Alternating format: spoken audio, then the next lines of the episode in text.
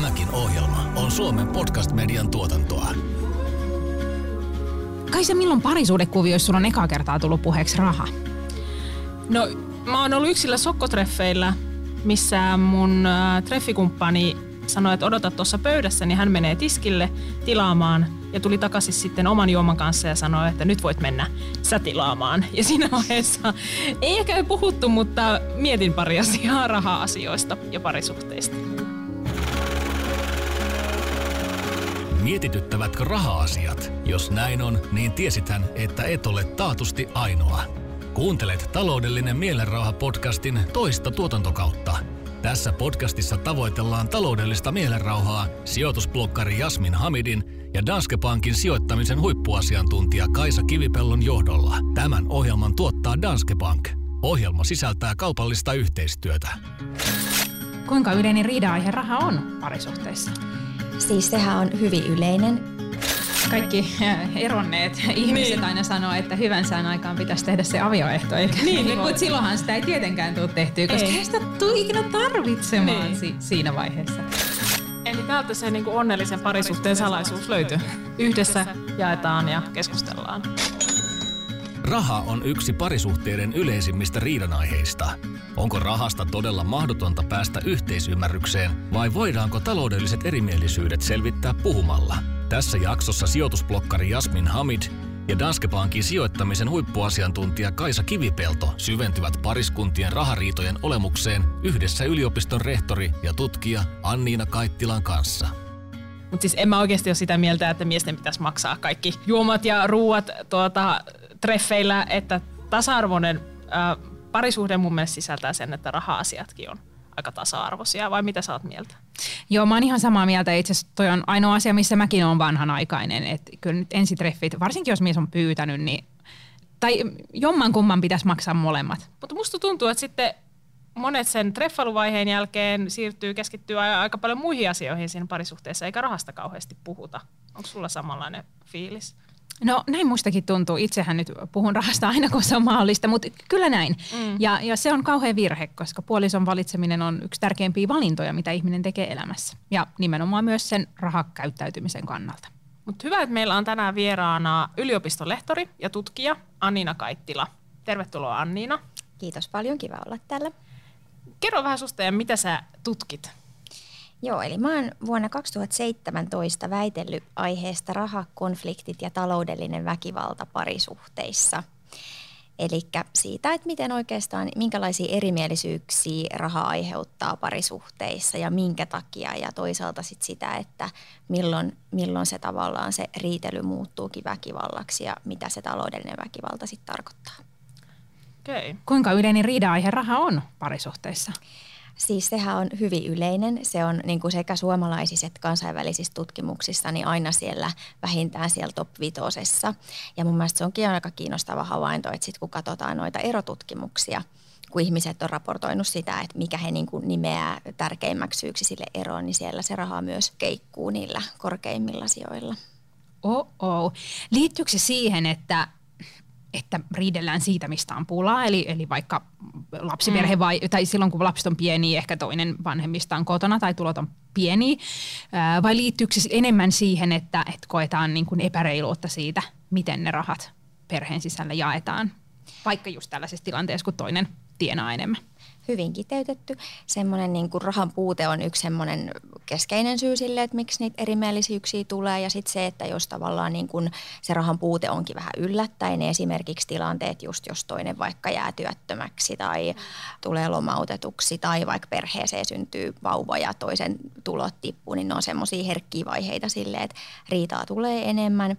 Mutta sitten sitä aika harvoin tulee ajatelleeksi, että kuinka paljon se raha niin kuin semmoisia peruselämän arvojakin heijastelee. Että varmaan se semmoinen arvoristiriitakin on yksi semmoinen iso syy, miksi niitä rahaerimielisyyksiä tulee niin paljon. Että just semmoiset erilaiset tavat ajatella rahasta, erilaiset ihan niin kuin taloudelliset tavoitteet. Toinen pitää tosi tärkeänä, että perheellä on varaa matkustella ja syödä hyvin ja asua kivasti ja ajaa hienoilla autoilla ja toinen sitten taas ajattelee, että se raha ei olekaan niin tärkeää, että mieluummin panostetaan siihen, että meillä on paljon yhteistä aikaa ja tehdään vähemmän töitä. Niin noi on sellaisia jotenkin aika kokonaisvaltaisesti ihmisen elämään vaikuttavia päätöksiä ja tekijöitä, että sen takia ne aiheuttaa niin isoja ristiriitoja suhteessa. Tässä jaksossa sijoitusblokkari Jasmin Hamidin ja Danske Bankin sijoittamisen huippuasiantuntija Kaisa Kivipellon vieraana on tutkija Anniina Kaittila. Kaittila on väitellyt pariskuntien raha-aiheisista konflikteista ja jakanut nämä riidat neljään eri kategoriaan. Arkisiin erimielisyyksiin, rahariitoihin, eskaloituneisiin konflikteihin sekä taloudelliseen väkivaltaan – Joo, se on kyllä totta, kun miettii, että kyllähän se raha, vaikka se ei siinä raha, rakkaudessa ja parisuhteessa pitäisi olla mikään iso asia, mutta kyllähän se läpäisee sen kaiken elämän, mitä, mitä niin kuin eletään, että missä asutaan, miten asutaan, miten kulutetaan, miten lapsille hankitaan vai hankitaanko ja näin edespäin. Että se on kyllä mielenkiintoista. No mitkä ne on sitten jos miettii ensin tällaista niin kuin normaalia rahariitoja, niin miten sitten eroaa siitä, että on oikeasti taloudellista väkivaltaa? Että missä se raja sitten häilyy? Että kaikki varmasti riitelee rahasta jossain vaiheessa, mutta milloin mennään jonkun rajan yli? No mä oon tuosta mun tutkimuksessa laittanut ne rahakonfliktit semmoisiin kategorioihin, että se on semmoisia arkisia erimielisyyksiä. Esimerkiksi kaupan leikkeleosastolla siitä, että kumpaa leikkelemerkkiä ostetaan, että toinen ajattelee, että tämä kalliimpi on, on se hyvä ja toinen ajattelee, että no ei, minkä takia me maksettaisiin neljä euroa makkarapaketista, kun lauantai-makkara saa euro 50, että semmoisia hyvin niin kuin arkisia tilanteita ja, ja sitten toinen kategoria on semmoiset rahakonfliktit, mitkä on hiukan jo kärjistyneet, että ne riitatilanteet saattaa sisältää jo semmoista niin kuin vuorovaikutuksikin. Voi olla sellaista, että siinä tulee oikeasti niin kuin sanomista ja ja ne voi olla sellaisia tilanteita, että ne jotenkin toistuu ja, ja vaikuttaa siihen parisuhteeseen niin kuin pidempäänkin. Ja sitten siellä ääripäässä on just tämä taloudellinen väkivalta, mm. joka sitten tarkoittaa ihan sitä, että se toinen osapuoli niin kuin kontrolloi sen toisen rahan käyttöä, haluaa tietää kaikki, mihin rahaa käytetään, haluaa esimerkiksi itse vastata niin kuin kaikesta rahaliikenteestä perheessä ja antaa vaikka toiselle jotakin pientä käyttörahaa, millä pystyy tekemään omia ostoksia. Et se on hyvin jotenkin niin kuin se valta on pelkästään sillä toisella parisuhteen osapuolella. Mm. Tai sitten se voi olla semmoista taloudellista hyväksikäyttöä. Esimerkkitilanteina otetaan pikavippejä toisen nimiin, varastetaan toisen pankkikortti, tällaisia tilanteita. Tai sitten se voi olla työnteon rajoittamista, työnteon häiriköintiä. Sellaisiakin tilanteita itse asiassa on aika paljonkin niin kuin kansainvälisestikin katsottuna, että, että esimerkiksi mies niin kuin – estää kumppaninsa työssäkäynnin, vaikka pahoinpitelee toisen niin, että hän on fyysisesti kykenemätön niin kuin menemään töihin tai sitten häiriköi sitä työntekoa niin, että siitä tulee ihan mahdotonta, että soittelee vaikka sinne työpaikalle semmoisia häirikköpuheluita tai tekee sinne semmoisia pistokäyntejä. Ja sitten omana yhtenä osa-alueena on erojälkeinen taloudellinen väkivalta, joka voi tarkoittaa esimerkiksi elatusmaksuilla pelaamista, omaisuuden siirtämistä omiin nimiin ennen eroa ja tällaisia asioita. Tämä vetää aika hiljaiseksi tämä lista. No miten sitten, jos ajatellaan nyt tätä ihan, ei mennä vielä sinne taloudellisen väkivallan puolelle, ja ajatellaan ihan tätä niin kuin normaalia äh, niin kuin parisuhteen rahariitaa, niin mitkä on ne asiat, mitkä pahentaa niitä rahariitoja, tai sitten mitkä voisi olla niitä ratkaisuja, mitkä avittaisi sitten parisuhteessa elämistä, että miten saisi sitä niin kuin raha-asiat pyörimään sujuvasti? No raha-asioissa on varmaan semmoinen jännittävä piirre, mitä tuossa aikaisemmin jo sanoittekin, että, että niistä tulee aika harvoin puhuttua silloin, kun parisuhdet lähdetään muodostaa. Että voi olla just tuommoisia treffiesimerkkejä, että ehkä huomaa, että no ajatellaan ehkä vähän eri tavalla rahasta, mutta ei kukaan yleensä ekoiltokilla, kolmansillakaan treffeillä halua todellakaan lähteä puhumaan rahasta. Että silloin on ihan toiset asiat mielessä. Aika yleinen semmoinen syy niillä riidoilla on se, että mihin se raha kuluu. Että toista ärsyttää se vaikka, että, että se raha kuluu niin kuin hänen mielestään ihan väärin juttuihin. Esimerkiksi itse tunnistan sen, että mua ärsyttää ihan todella, kuinka paljon mun perheessä menee ruo- niin kuin ruokaan rahaa ja semmoiseen vielä vähän niin kuin huonoon, hu- huonoon ruokaan, että ei sellaiseen kivaan yhdessä kokkailuun, vaan semmoiseen arkiseen. Niin esimerkiksi sellaisissa tilanteissa se oman talouden seuranta, budjetin pitäminen, sen seuraaminen, että mihin sitä rahaa oikeasti menee. Ja tavallaan semmoinen, mikä kaikkiin niin kuin parisuhteen vaikeuksiin tai haasteisiin toimii, niin se, että istutaan yhteisen pöydän ääreen ja puhutaan niistä asioista. Mitkä on ne asiat, johon sitä rahaa me halutaan yhdessä käyttää? Et kaikki kortit pöytään ja mm. reippaasti puhumaan niistä raha-asioista. No toihan kelle tahansa hyvä neuvo, vaikka asuisi yksin, että sä mietit, että mihin sä haluat käyttää rahaa ja haluatko sä käyttää nyt vai haluatko sä sitten säästää ja käyttää sitä myöhemmin ja et, niin kuin, käydä vaan sitten siellä tuota, perheessä se keskustelu läpi. Mm, se on ihan totta, joo. Ja toihan varmaan hyvä hyvät keskustelu käydä silloin vielä hyvän sään aikana, ennen kuin ollaan niin kuin hyvin Näin. nokat vastakkain sitten näissä raha-asioissa. No näinhän se on ihan hyvän sään aikaan. Kaikki eronneet ihmiset niin. aina sanoo, että hyvän sään aikaan pitäisi tehdä se avioehto. Eikä, niin, eikä sekin kuulemma pitäisi, niin. pitäisi Mutta silloinhan sitä ei tietenkään tule tehtyä, koska ei sitä tule ikinä tarvitsemaan niin. si- siinä vaiheessa. Kun puolisot solmivat avioliiton tai rekisteröivät parisuhteen, syntyy kummallekin osapuolelle avio-oikeus toisen omaisuuteen. Tämä tarkoittaa sitä, että kun liitto purkautuu avioerosta tai kuolemasta johtuen, ovat molemmat puolisot oikeutettuja puoleen pariskunnan yhteenlasketusta omaisuudesta. Avioehtosopimuksella voidaan kuitenkin sopia, ettei kummallakaan tai toisella ole avio-oikeutta toisen omaisuuteen – Avioehtosopimuksella avio-oikeutta voidaan myös osittain rajata, eli esimerkiksi puolison oikeus toisen perintönä saamaan omaisuuteen voidaan evätä. Tuossa on sitten se riski, että jos ollaan parisuhteessa tai avioliitossa ja on yhteinen asunto. Kuulee paljon sitä, että varsinkin jos on nainen ja jää kotiin lasten kanssa, niin sitten on se yhteinen asunto saattaa olla liian kallis tavallaan tälle toiselle osapuolelle, koska sitten toisaalta jos on puoliksi omistettu vaikka asunto, niin vaikka sä lyhentäisit enemmän tai vähemmän sitä asuntoa, niin se omistussuhde on se puolet, 50-50. Sillä ei ole väliä, että paljonko sä rahaa laitat sinne, vaikka sä lyhentäisit sen koko lainan, mutta jos se asunto on vaikka sen sun ukon nimissä, niin se on silloin sen kämppä, vaikka sä olisit maksanut sen ja näin edespäin. Eli se, se, mitä kuulee välillä, että varsinkin jos on pieniä lapsia, niin sitten tulee vähän semmoinen niin kahden elintason perheitä onko, tapahtuuko tätä oikeasti, että sitten siellä toinen elää vähän tämmöistä niin kuin tulosta elämää ja toinen joutuu maksaa puolet kaikista kuluista, mutta ei oikeasti varaa siihen. Joo, ja tuo oli hyvä esimerkki ja mikä mua itse ehkä hiukan yllätti, kun tota, omaa tutkimusta tein, oli se, että miten erilaisia tapoja ihmisillä on niin kuin järjestää raha-asioita ja miten erilaisia niin kuin ajatuksia siellä taustalla on.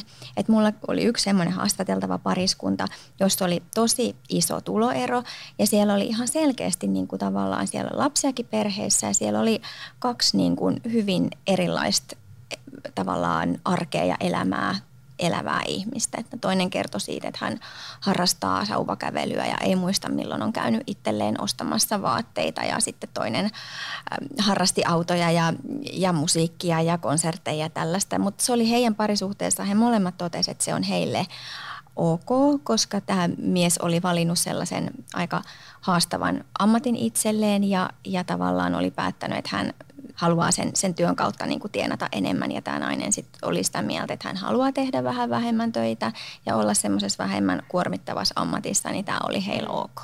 Kun sitten taas toiset pariskunnat, niin kuin sanoit, niin ajattelee, että tämä ei missään nimessä, että ei voi olla semmoista parisuhdetta, että siellä on niin kuin kaksi eri er, kahdella eri elintasolla niin kuin elävää aikuista, mutta yllättävän niin kuin eri tavalla suomalaiset mm pariskunnat ajattelee rahasta. No joo, onpa tosiaan mielenkiintoista. Varsinkin ehkä just siinä vaiheessa, varsinkin jos tulee lapsia, niin sitten ajattelisi, että se perhe olisi enemmän niin kuin yksikkö kuin, että siinä on sinä ja minä ja meidän erilaiset elämät. Et niin. sitten, sitten itse ajattelen ainakin, että se jotenkin olisi niin kuin vielä enemmän semmoinen tiimi, mm. jonka, ja sitten tiimin sisällä sovitaan, että kuka niin kuin panostaa sitten mihinkin koska harvoinhan molemmat voivat lasten ollessa pieniä samaan aikaan panostaa sekä uraan että perheeseen, vaan sitten ehkä pitää sopia jotain vuoroja.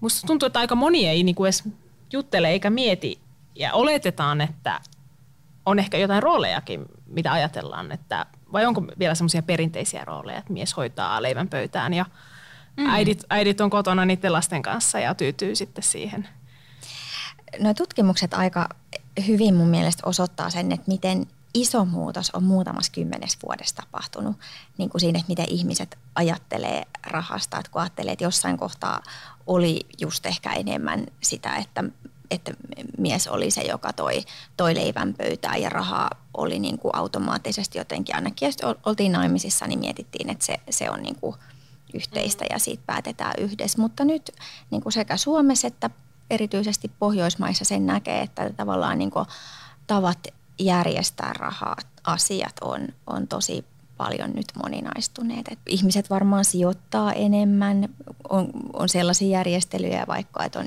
täysin yhteinen tili, mutta sitten molemmilla on vaikka omat sijoitukset. Osa pitää niin, että kaikki omaisuus on, on yhteistä, että siinä on tavallaan niin kuin moni eri tapoja. Rahakonfliktit eivät aina pääty, vaikka parisuhde päättyisikin – Sijoitusblokkari Jasmin Hamidin ja Danske Bankin sijoittamisen huippuasiantuntija Kaisa Kivipellon kanssa aiheesta keskustelee yliopiston tutkija Anniina Kaittila, joka on erottanut yhdeksi taloudellisen väkivallan osa-alueeksi eron jälkeen tapahtuvan taloudellisen väkivallan. Mitä silloin erossa tapahtuu sitten? Mm. Silloinhan tietenkään ei varmaan kauhean sopuisasti olla niistä raha-asioistakaan, raha-asioistakaan siinä erovaiheessa, että ne varmaan riidat, riidat pahenee vai kuinka siinä käy? kyllä se siinä eron yhteydessä on, on niin paljon tavallaan semmoisia rahaan liittyviä päätöksiä, joita täytyy tehdä. Ja se, että siitä erosta selviäisi niin, että molemmille jää sellainen olo, että nämä raha-asiat nyt jakautu reilusti, niin ei ole varmaan se kaikkein tyypillisin tilanne. Toki joillain se sujuu hyvin, mutta mm. monille se kyllä, monilla se kyllä hiertää. Ja, ja munkin tutkimuksessa on tullut just esiin sitä, että, että ne on sellaisia asioita, että ne ei todellakaan niin kuin vain sen eron vaiheen ajan hierrä, vaan ne hiertää niin kuin pitkän aikaa sen jälkeen ja varsinkin perheissä, joissa on lapsia, niin ne on sitten semmoisia niin tavallaan pitkään jatkuvia keskustelun aiheita tai riidan aiheita usein eron jälkeen, että kuka maksaa lapsille mitäkin ja, mm. ja maksetaanko lapsen rippikoulusta tai rippijuhlista yhtä paljon vai mm. onko se enemmän toisen vanhemman asia tai entäs häät ja, ja mitäs jos lähdetään toisen vanhemman kanssa matkalle, niin kumpi osallistuu, osallistuuko molemmat vai toinen vaan niihin kustannuksiin. Totta, joo joo. Eihän tuollaista tullut ajatelleeksikaan, no kyllä. Ei. Ja joo, toi mua mietityttänyt toi eroasia. Ja totta kai nyt, nyt kun en, ei ole itse eron kynnyksellä, niin sitä on varmasti niin kuin vaikea ajatella muuttuvansa äh, joskus ihmishirviöksi tai, tai miten niin kuin ne ongelmat sitten kasautuu ja miten sitä sitten, millaiseksi sitä sit itse tai puoliso muuttuisi. Ja että sitä luulisi, että se rakkaus lapseen olisi suurempi kuin se katkeruus puolisoan kohtaa, että, että juuri näin, että varmistettaisiin, että sillä toisellakin on mahdollisuus semmoiseen asuntoon, missä ni, niin lapsille on niin kuin oma mm. huone ja näin. Että et jotenkin, kun luulisi, että se olisi niin kuin tärkeää, että ne lapset voi vierailla sen toisenkin vanhemman luona ja olla yökylässä. Jos ne on semmoisia tilanteita, että se ero ei suju silleen sopuisasti, että molemmat olisi vaikka yhtä mieltä siitä, että ollaan kasvettu erilleen ja erotaan rau- jotenkin silleen sopu, sovussa ja rauhassa, niin se on semmoinen tavallaan hyvin jotenkin voimakas keino vahingoittaa sitä toista. Mm. Et, ja se on semmoinen keino, joka helposti on, jos sitä toista haluaa vahingoittaa, niin valitettavasti hyppysissä just vaikka näiden lasten kautta vielä pitkään sitten sen eron jälkeen. Surullista. Nyt miettii sit sitä taloudellisen väkivallan puolta, siis kauhutarinoita on tietenkin, niin kuin missä on viety äärimmäi, äärimmäisiä olosuhteita, niin kuin sä sanoit näistä, että estetään työnteko vaikka. Mutta mitkä olisi niitä niin kuin yleisimpiä, vaikka Suomessa, mitkä on yleisimpiä talous, taloudellisen väkivallan muotoja? No varmaan tämmöinen niin kuin Auervaara-tyyppiset hurmaa- ja huijaritapaukset, joita nyt on ollut aika paljonkin esimerkiksi tullut ihan näitä, että, että on tullut näitä sähköpostiviestejä, että tekin olette ehkä saanut, että joku Joo. prinssi tai Mulla joku amerikkalainen muu, kenraali laittoi viestiä. Joo, että hän on sukulainen tai juuri sinuun rakastunut ja nyt kun lähetät hiukan rahaa, niin siitä se sitten yhteinen taivaal alkaa. Niin ne on itse asiassa semmoisia, jotka nyt Suomessa on, on yleistynyt kanssa ihan, ihan valtavasti sellaiset tilanteet, että mm. sitten rakastutaan ja lähetetään sitä rahaa ja sitten osoittautuukin, että Et jos joku kuulostaa liian hyvältä ollakseen totta, niin se todennäköisesti niin se on todennäkö- sitä. Niin, niin Joo. joo.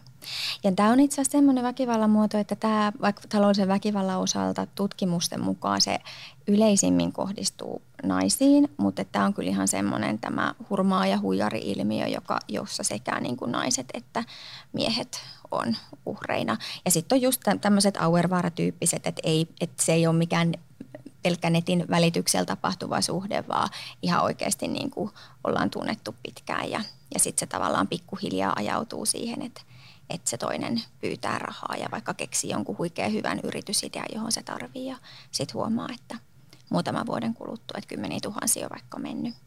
Ja sitten toinen on ehkä semmoinen, joka liittyy sellaisiin parisuhteisiin, joissa on usein sit myös henkistä ja fyysistä väkivaltaa, juuri tämmöinen niin kuin kontrollointi, että estetään sen, sen toisen, niin kuin, se, että se ei pääse käsiksi niihin, niihin perheen yhteisiin rahoihin ja, ja juuri niin, että esimerkiksi mies päättää niistä kaikista perheen yhteisistä menoista ja kuluista ja käyttää rahat itseensä ja sitten tällä naiselle jää hyvin vähän semmoista niin kuin omaa, omaa rahaa. Niin se on tyypillisesti sukupuolittunutta. Tämä. Tämä kontrollointi Joo. on sukupuolittunutta, joo. joo.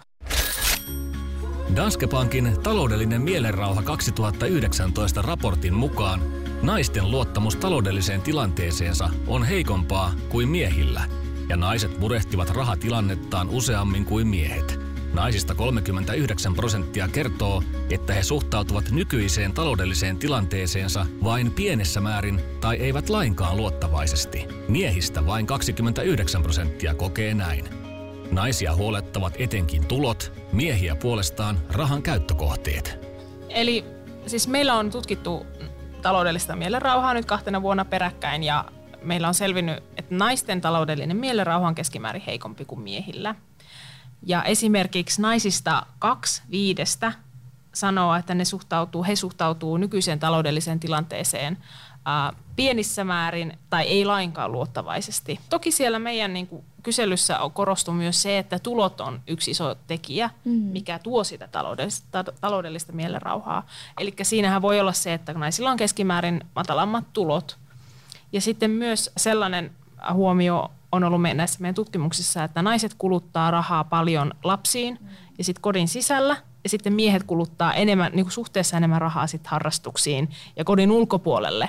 Että ehkä jos meillä on naisia, joilla on keskimäärin pienemmät tulot ja sitten vielä ne rahat laitetaan niihin lasten hankintoihin mm. ja sitten vielä ollaan kotona ehkä sitten pidempään kuin mies, niin tokihan se mm. tekee omat tilanteensa sitten siihen. Niin kuin raha, ihan rahaa on vaan vähemmän käytössä varmasti. Kyllä, ja just noin kuin sanoit, toi on semmoinen, mikä kansainvälisissäkin tutkimuksissa on hyvin huomattu, että naiset tosiaan kuluttaa niin kuin lapsiin ja varmaan just sitä kautta ehkä miettii niin kuin sitä rahaa myös lasten kautta, että minkälaisten niin kuin tulevaisuuden pystyy lapsille sillä rahalla tarjoamaan. Että naiset miettii sitä paljon lasten kautta ja just lasten harrastusten kautta. Ja mä oon itse sellaisessa elämäntilanteessa, että mulla on kouluikäinen lapsi ja nyt on ruvennut realisoitumaan se, että kuinka paljon kaikki harrastuskulutkin maksaa. Joo. No mikä sitten olisi tavallaan se neuvo naisille, että miten niitä omia raha-asioita kannattaisi hoitaa niin, että no ensinnäkin se parisuhde olisi hyvällä tolalla ja, ja sitten vielä sitä rahaa riittäisi ehkä vaikka säästöön ja sijoituksiin sen lisäksi, että mm. ostelee niitä Kyllä. ylihinnoiteltuja tuota, rumia, anteeksi, merkkilaitteita. Mä ajattelisin, että siinä on varmaan sama mikä parisuhteessakin, että omien menojen seuranta.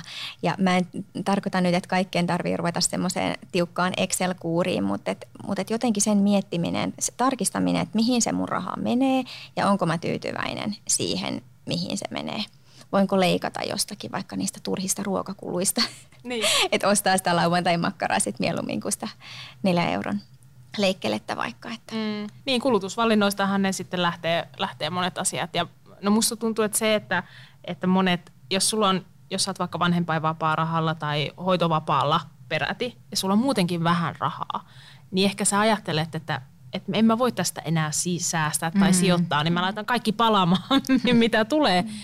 Mutta se ehkä unohtuu, että miten pienillä summilla voi jo aloittaa niin kuin varautumaan siihen tulevaisuuteen, että ei tarvitse olla mitään satoja euroja kuukaudessa todellakaan, Se on just vaan se näin. voi olla se kymppi, kymppi kuukaudessa riittää jo. Ja sen voi niin kuin vaikka sitten opet, niin kuin pienillä tuloilla voi opetella sen tavan, että joka kuukausi mm. laittaa pienen summan säästöön ja sitten kun tulot aikanaan kasvaa, niin, niin sitten niin. kasvattaa myös sitä säästösummaa.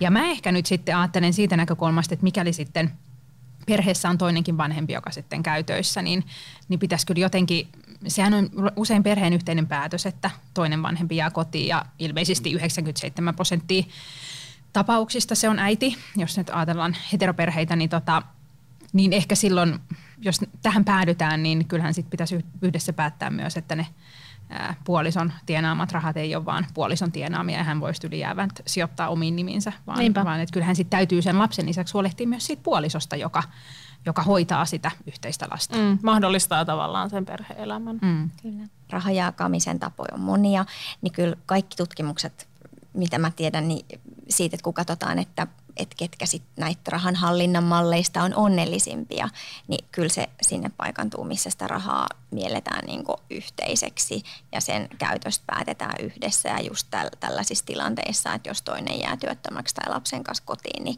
sitten jotenkin mietitään sen yhden potin taktiikalle, että ihan yhdessä vastataan niin kuin niistä menoista ja tavallaan siitä kuluttamisesta myös, että kummallakin on ihan yhtäläiset mahdollisuudet niin käyttää rahaa. Eli täältä se niin kuin onnellisen parisuhteen salaisuus löytyy.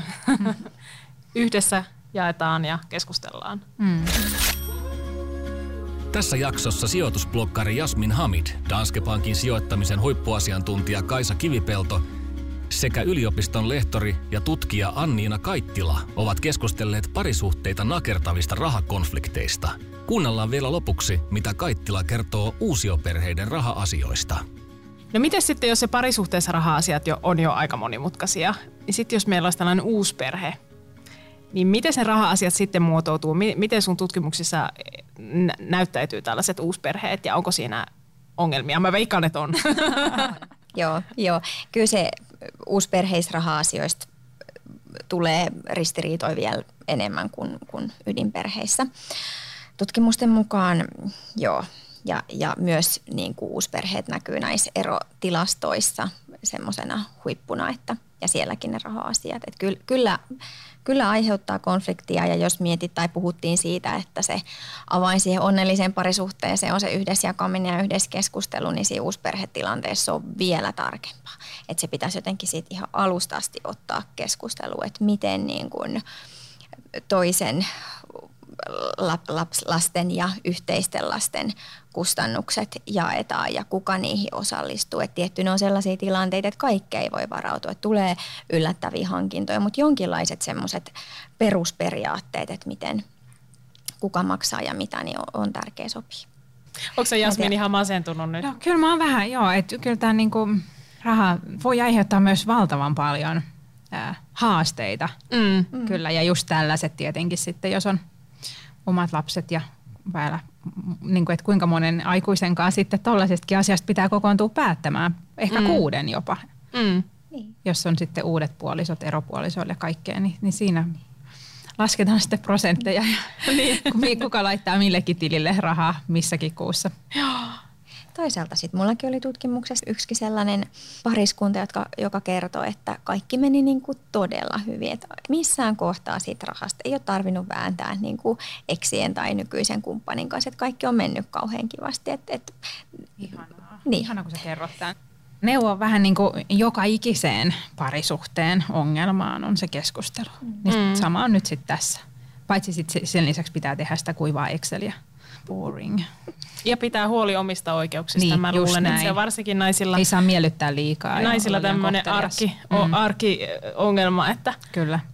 uhraudutaan ja tehdään sitä Kyllä. kotityötä ja hoidetaan lapsia. Ja, mutta rahalla sitä tässä maailmassa asiat hoidetaan loppujen lopuksi. Kuuntelit taloudellinen mielenrauha podcastia. Seuraavassa jaksossa pohdimme, miten voi taloudellisesti varautua pahan päivän varalle. Ohjelman tuotti Danske Bank. Kiitos kuuntelusta.